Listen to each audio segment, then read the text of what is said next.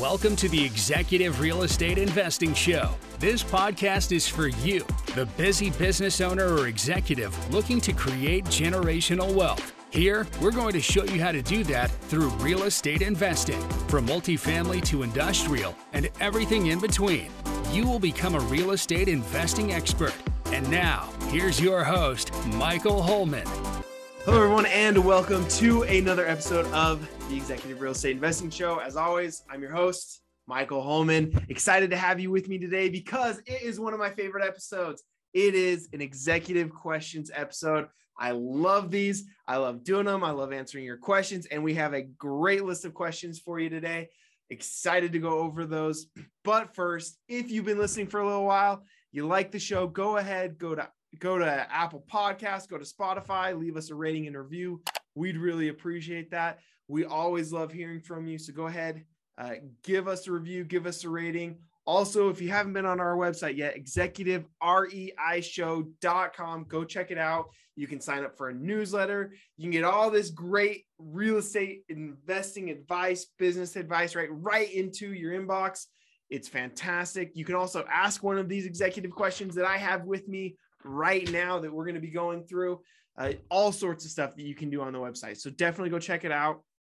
Also, if you're listening to one of the webs or one of the episodes and you're thinking, you know, hey, I'd love to go, you know, connect with that guest or or whatever the case may be, you can actually go into the show notes on that episode on the website and you can find how to connect with that person. So definitely check it out, executive executivereishow.com. And also, before we get into these executive questions, I'm going to give executive tip. So today's executive tip is to start thinking bigger than you're currently thinking. Right. I, am a big believer in reading a lot of books, and I've been reading a ton lately. And one of the things that I have noticed is a theme, right? I read a lot of self-help books. I read a lot of real estate investing books. I, I, you know, I read a lot of those type of books. And one of the things that has stuck out to me as I've been reading all of these, there's one reoccurring theme through almost all of these books. And all of these authors say the same thing. And that is whatever you're thinking right now, it's too small. You need to start thinking bigger, right? And then all the steps after that are, are can, you know, vary a little bit. They're a little bit different, but they all start with the same thing. And that is start thinking bigger than you are currently thinking. So I want to take whatever your goals are, whatever your dreams are, and I want you to think about those for a second. And I want you to determine how can I make these bigger? Am I limiting myself by my goals? All right, so go ahead and take a moment to do that. I think you're going to be really happy with the results. Once you start thinking bigger, you're going to see that all these things start falling into place. And that old saying, where there's a will, there's a way, you'll find that that is very, very true. All right, without further ado, we're going to get right into these executive questions. Uh, first one is from Joseph H. Joseph asks, "What is your opinion about investing slash owning small apartment buildings, specifically 100 units or less?" Joseph, great question. And this is pretty common among you know kind of the middle class investor, right? A lot of people where it's like, "Hey, I've been doing single family homes, I've been doing some smaller, you know." duplexes or fourplexes or things like that. Um, I really want to retain control. You know, I don't know if I'm ready to go into like a syndication where they're doing two or 300 units, but I could maybe purchase, you know, on my own or just with a few people, 40 units or 50 unit building or something like that. Um, I don't have any problem with it specifically. I will say that there are certain disadvantages to owning less units rather than more units.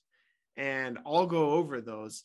Um, as far as it being bad or you know you're not going to make any money you know I, I don't agree with that i you know some of the people out there are like anything less than 100 units is just a terrible idea okay i mean i'm not going to do less than 100 units but that's because of the way i structure my deals right because i'm a syndicator i'm a developer I need the economies of scale that come from 100 plus units, right?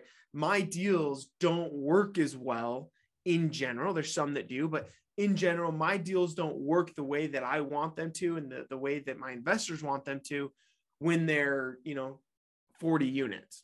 Not to say they can't.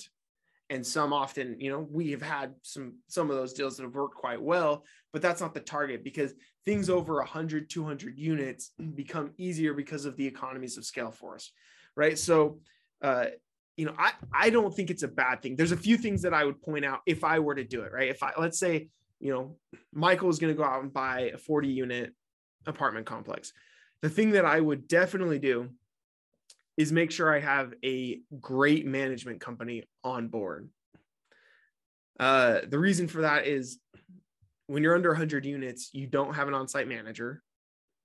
Uh, and so you're not getting a full dedicated team to your site, right? So most likely at, at 30, 40, 50 units, you know, most things under 100 units, maybe some right around the 100 mark, don't have an on-site manager that's going to be managing your property full time, which means you're going to have somebody who's somewhere else that comes to your site on a regular basis, right? It's easier to go with a management company that's maybe a little less prestigious or not. It doesn't have quite as good of reputation when they're there full time. Because when you're there full time, right? If people are showing up, you know, you can generally get units rented and, and things like that. But because somebody's always there, right? if somebody's not there most of the time and you go with a management company that's not very good, I mean, that manager just might never show up to your property, right? I mean, they could spend no, I mean, they might go weeks between even visiting your site. And so you really want in those, in that unit mix, right? Less than 100 units, you really want a management company that you can trust that's very high caliber because you need to know that they're going to go out and be checking on the site regularly. They're going to be they're going to be able to lease up the property even though somebody isn't there 100% of the time. So that is probably the biggest advice that I would have. And that's why it gets so tricky um, under 100 units, right? That's that's like the big one of the big disadvantages with this economies of scale is because under 100 units unit, units property management becomes a little more tricky right um, that's one of the benefits i mean if, if you look at the opposite right let's look at the benefits of going over 100 units you're definitely going to have an on-site manager who's going to be there full time right whether you self-manage right and what i mean by that is you hire an on-site manager or you have a property management company or you hire third party uh, you're going to have an on-site manager or you're going to want to have one if you don't. So you're going to have an on-site manager. There's a huge advantage. Um, another one of the big advantages of having 100 plus units, and one of the reasons we do it, we like building nice facilities. I mean, a lot of our, all of our new builds are Class A, um, and one of the things we like putting in fantastic amenity packages, right? I mean, one of the one of the apartments we did in southern Utah, right? It's got three pickleball courts. It's got a swimming pool, a splash pad, hot tub, barbecue, right? This is the kind of thing that we like to do in our projects. And those things don't make sense if you have 30, 40 units, right? It's hard to justify putting in a $300,000 swimming pool when you only have 20, 30, 40 units, right? And so, because we like to provide a certain lifestyle and a certain amenity package with all of our apartments specifically, um, under 100 units is hard for us, right? I mean, we just we don't get the kind of community that my our company Overland is generally known for, uh, and what we pride ourselves in. So you're just not getting those economies of scale, right? The other thing is your returns you know, your returns can be similar. You'll hear people say all the time, "Oh yeah, you got to go over 100 units." You know, do I think it's do I think um it's usually easier to get a higher return with a higher unit count? Yes. I do, but I've I mean, we've had to pass on 500. If that were the only philosophy, you would think, okay, well, 500 units is better than 300 units. All right, we've had to pass on 500 unit developments that didn't make sense. Right. So it's not like the bigger, you know, as you get bigger, just it always makes sense. Right. It's like, well, in that, that scenario, then a thousand units is better than 500. You know, that's not always the case. Right. So we've had to pass on 500 units because it didn't make sense.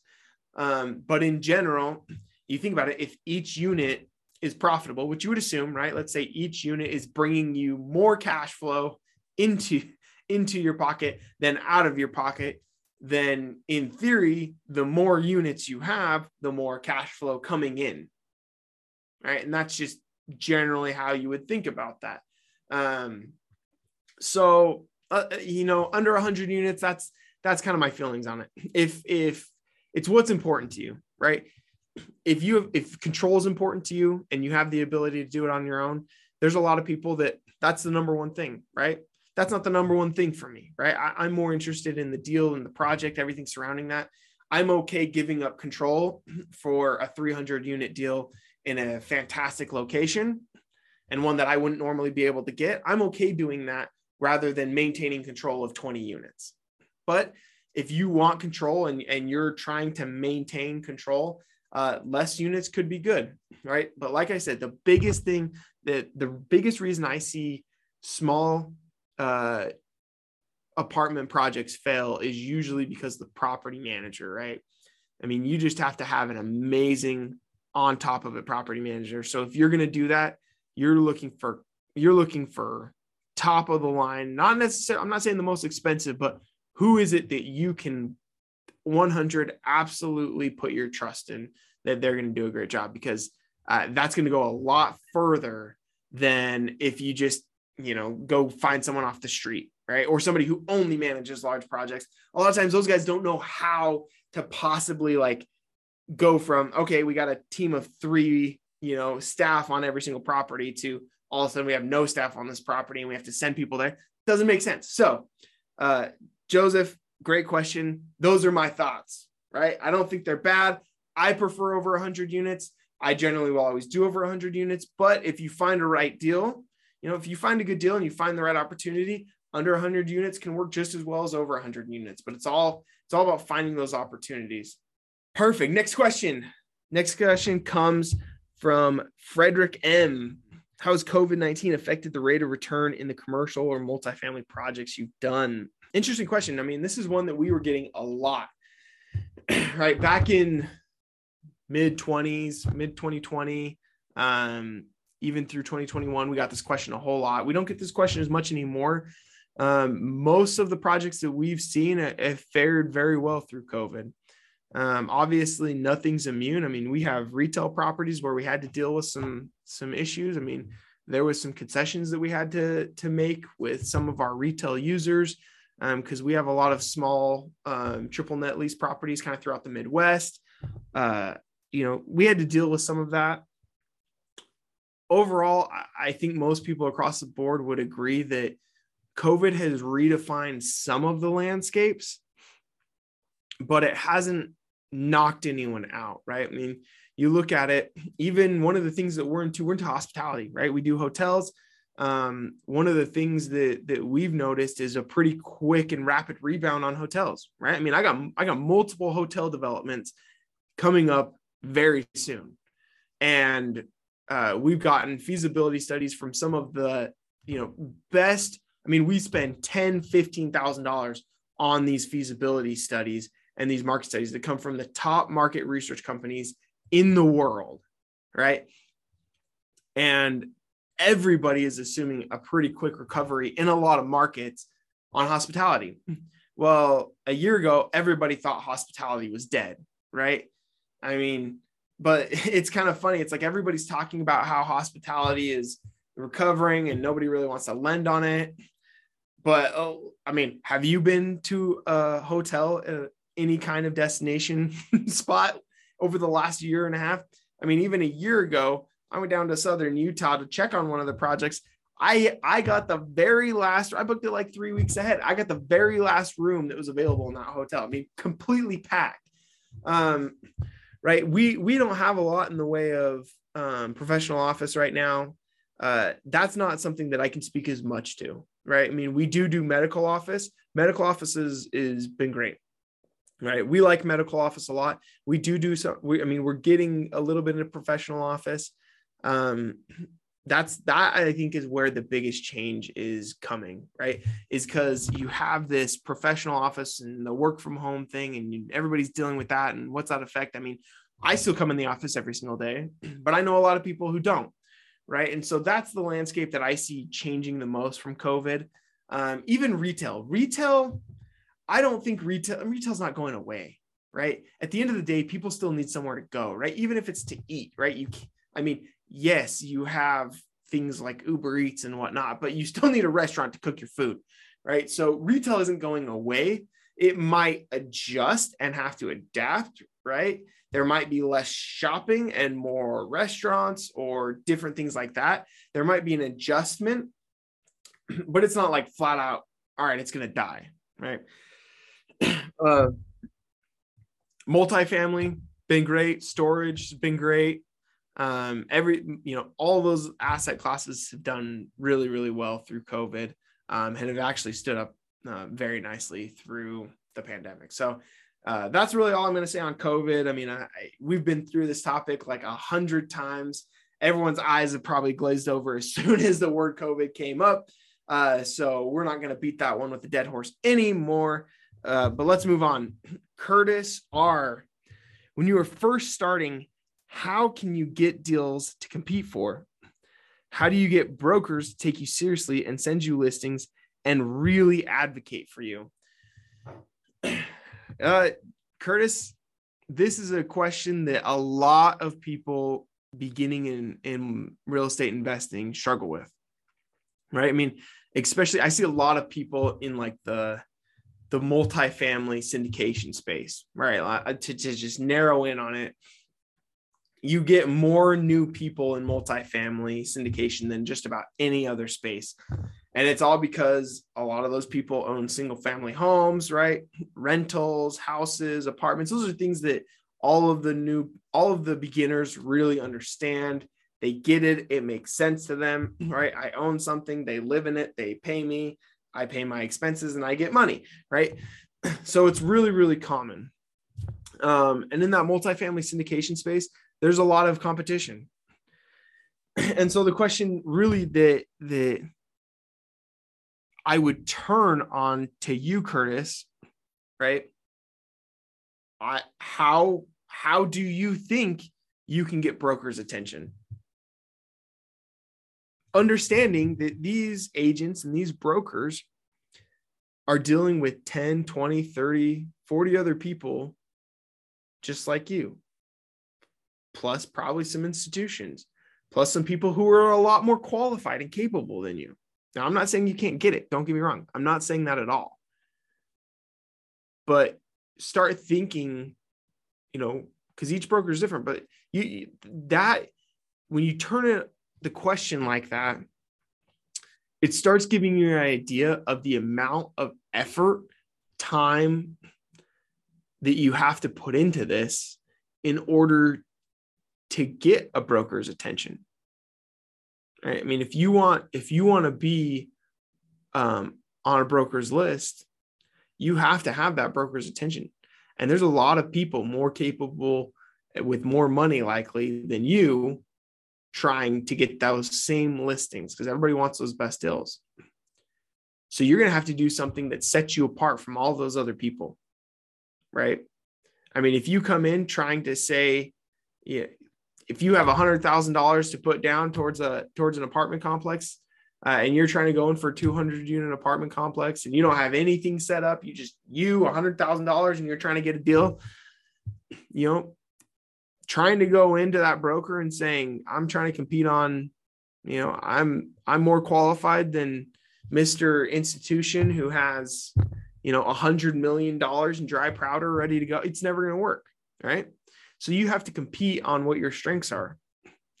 And here's the honest truth with other things, right? Here's the other side of this. People do, I mean, you can, for better or for worse, people do business with people they like and know and trust, right? You want brokers to send you stuff, eh, you better be, you better be top of mind with that broker because that is the only chance you have to get their attention. I mean, just straight up, right? So you have to you have to differentiate yourself from the competition somehow, some way, and play to your strengths. And you got to be able to get their attention, right? You got to be able to get to know them. And like I said, you got to understand that the people you're dealing with probably have more money, more experience, more capability than you. So you're going to have to put in a superhuman amount of effort, right? To get those first deals. Now, it's a snowball effect, right? Because once you get one deal, usually the next deal becomes easier and the next deal becomes easier, right? Uh, this happened to us when we were getting started in Arizona, right? It was like a snowball effect, right? You close on like a you know four and a half million dollar property and a two million dollar property and a nine million dollar property, and all of a sudden everybody perks up and starts going, "Hey, who are these guys?" You know, I need to, you know, and all of a sudden you start finding that people are coming to you. Now that can happen to you, but the hardest one by far is that first one, right? So you have got to go buck wild, right? You have to be top of mind all the time with that person. Uh, and that is the best advice I can give, right? Because as much as it's not emotional, you need to be there competing. And guess what? You're going to have to compete probably for 20, 30, 40, 50, 100 deals before you're going to get that first one. But guess what? It's going to get less the next time and it's going to get less the next time. And all of a sudden, you you can start building a track record to show these people, hey, I am possible because the worst thing that a that an agent or a broker could do is waste their time, right? Especially in today's market, it is so hot, right? They would they would rather sell the property, you know. I mean, and they're not the owner, so I can't speak for them, but but uh in general, right, a broker wants to know that somebody can close. Because if you can't close, there's 10 other people right behind you who absolutely can. And they're not interested in you dragging them out for two, three, four months and then not being able to close, right? So those are all the things you got to think. You got to go put yourself in the shoe. You got to understand brokers enough to go put uh, yourself in their shoes and try and figure out, okay, if I was the broker and you know someone like me came to me, what would it take for me to say, I'm gonna, you know, I'm gonna send this guy some stuff. That's what you got to do. Uh, next question comes from Paul R. Paul asks, What is the best way to obtain leverage? Paul, there's a million ways to obtain leverage, and it varies uh, very much depending on the asset class and a, you know who the sponsors are, things like that. Right? Strong sponsor, preferred asset class. You know, you just go down to your bank, right? I mean, if if if you uh if you're a really strong borrower and you got $5 million, $10 million sitting in the bank account and you're trying to get a loan on a 150 unit multifamily project in a in the back of I mean you can go to you go to just about any lender and they are going to lend you money on that project. Not all lenders are created equal, but there's a million different lenders out there, right? There's there's everything from, you know, community banks to national banks. You have private lenders, there's seller financing, you have debt funds. I mean, you have an infinite number of lenders, right? The things there's certain things that each lender is going to make sure you they they have. They're going to check your project. They want to know you have a good project, and they want to make sure that they're not going to get burned. I mean, the biggest thing for a bank, they want to lend money, right? Lenders make money by lending money, right? So they want their money out there. The only thing they hate more than not having money lent out is not getting their money back. Right. So the all the things that they're going to focus on when you're going to get your loan is they want to be assured they're going to get their money back. And the less assurance they have, the more they're going to charge you. The more assurance they have, the less they're going to charge you. Right. And and it's not like there's one lender that moves up and down the scale, right? I mean, oftentimes those are different lenders in different buckets, right? But they just they want the assurance that they're going to get paid back. But the best way, I mean, if you're looking and you're just getting started, two ways to really start understanding how to go get a loan, how to obtain leverage. That is go talk to a mortgage broker, right? Go find someone who's helping people finance deals that you're doing and that is on your team, go find them and talk with them. You can ask them all the questions. You know, any of the questions that you'd be scared to ask a lender, you can ask them. The other way is if you're, you know, say you're going to skip the mortgage broker for whatever reason, uh, it's just start talking to lenders, right? I mean, the only way you're going to understand how to get the loan that you're looking for is by talking to them. And it might be 5 10 15 conversations and you might fall flat on your face 10 times out of 10 but guess what? You're going to know a lot better after you get chastised multiple times from lenders about not knowing what you're doing. You better believe that number 11 you're going to know a lot better about what you're doing than you did on 1 through 10 right? So those are the two ways that i would look at to just start just start getting an idea right? The idea is either go to the source and figure out what they want or you have to find somebody who who's constantly working with that source of leverage and working through them to get what you need. So uh, those are the best ways that I would say. All right, last question comes from Henry Y. Henry asks, "What are you seeing in cap rate changes across asset types that you own?" Uh, this is a you know this is a great question. In general, and in the past, we've been seeing them just going down, right? I mean, for the last few years, they've been going down and down and down. Uh, there's a big question mark happening right now with some of the interest rates and things like that. What are they going to do? Are they going to stall out? Are they going to soften? Are they going to go up? Uh, the answer is I don't really have a crystal ball for the future, right? In general, I will say for the last few years, they have been getting more and more compressed, right?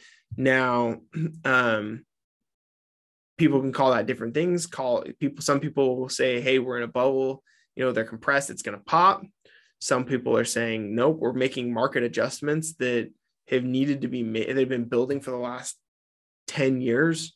Um, you know, we were undersupplied for, you know, for last 10 years. And this is just a result of um, all of that, you know, reaching its crux uh, or reaching the breaking point. I mean, call it whatever you want. Cap rates have been decreasing pretty consistently. Um, across the board. There's only a few asset classes where cap rates have stayed fairly similar. Um, uh, and you know, those are the asset classes that you would generally think of, right? I mean, uh, we've seen office, some hospitality, you know, stay similar. Um, but even in some of those areas, they're starting to compress as well. So we're not really seeing things go up right now. Most of the time, we're seeing things go down. Now, like I said, we're right on the cusp of a potential change. We've got interest rates um, talking about pricing and housing markets and all sorts of stuff that's happening right now as I'm recording this. Um, and I wish I had more uh, foresight or information to be able to give you a definitive answer. But right now, I'll tell you right now, I don't know. This is a question that I want you to ask me again in, you know, ask it again to me in one month. And I think I'll have a lot better idea uh, and handle on where we're at and where we're going. Uh, right now, there's just a lot of things kind of in flux and you got rising interest rates like i said. That's the big that's the biggest thing that has a question mark on things. How is that going to affect things? Um, and that's what we're all kind of looking to try and figure out and understand and see you know in in general in a vacuum you would assume as interest rates go up prices go down which means cap rates go up. Uh, that's generally what you see in, in a vacuum right there's other factors that potentially go into that um, that we're dealing with, right? And what I mentioned, right? This undersupply, right? I mean, let's take apartments for example. Um, we'll take my home state of Utah. You know, Utah has is undersupplied by about forty five thousand units. You know, they need forty five thousand uh, units of housing, and over the next little while, and they're just super undersupplied uh, you look at that and you wonder, okay, if interest rates go up, cap rates might not change because there's so much demand out there and and such little supply. They could remain the same, right? If if you had a perfect balance in supply demand and interest rates went up, you would then start assuming the cap rates are going to go up as well because prices are going to go down. Um, but there's some interesting things at play here. I'm really excited to see how this plays out over the next couple months. Um, and like I said, I hope yeah, Henry get back on, ask me that question again in a month or two, and I I hope to have a really good answer for you then too. Um, but it's it's going to be an exciting time and interesting to see you know where the market goes and how the market reacts to some of these changes. All right, that is it, everyone. That is our executive questions episode. So glad you could join us. So glad you could ask these questions and I can help answer them. If you have a question that you want to ask, go to executivereishow.com, click on the executive questions button, type in your question, and I will read it and answer it for you right on this show. And you're going to get your questions answered. Thank you so much. Once again, if you're listening, If you're listening on Apple Podcast right now or Spotify or wherever you're listening, what I want you to do is as soon as you get done with this episode, go ahead, leave us a rating and review. It'd be greatly appreciated. And we appreciate your time. We'll see you next time, everyone. Thank you for listening to the Executive Real Estate Investing Show. Ready to learn more? Go to executivereishow.com for more episodes and resources to help you create generational wealth through real estate investing. That's executivereishow.com.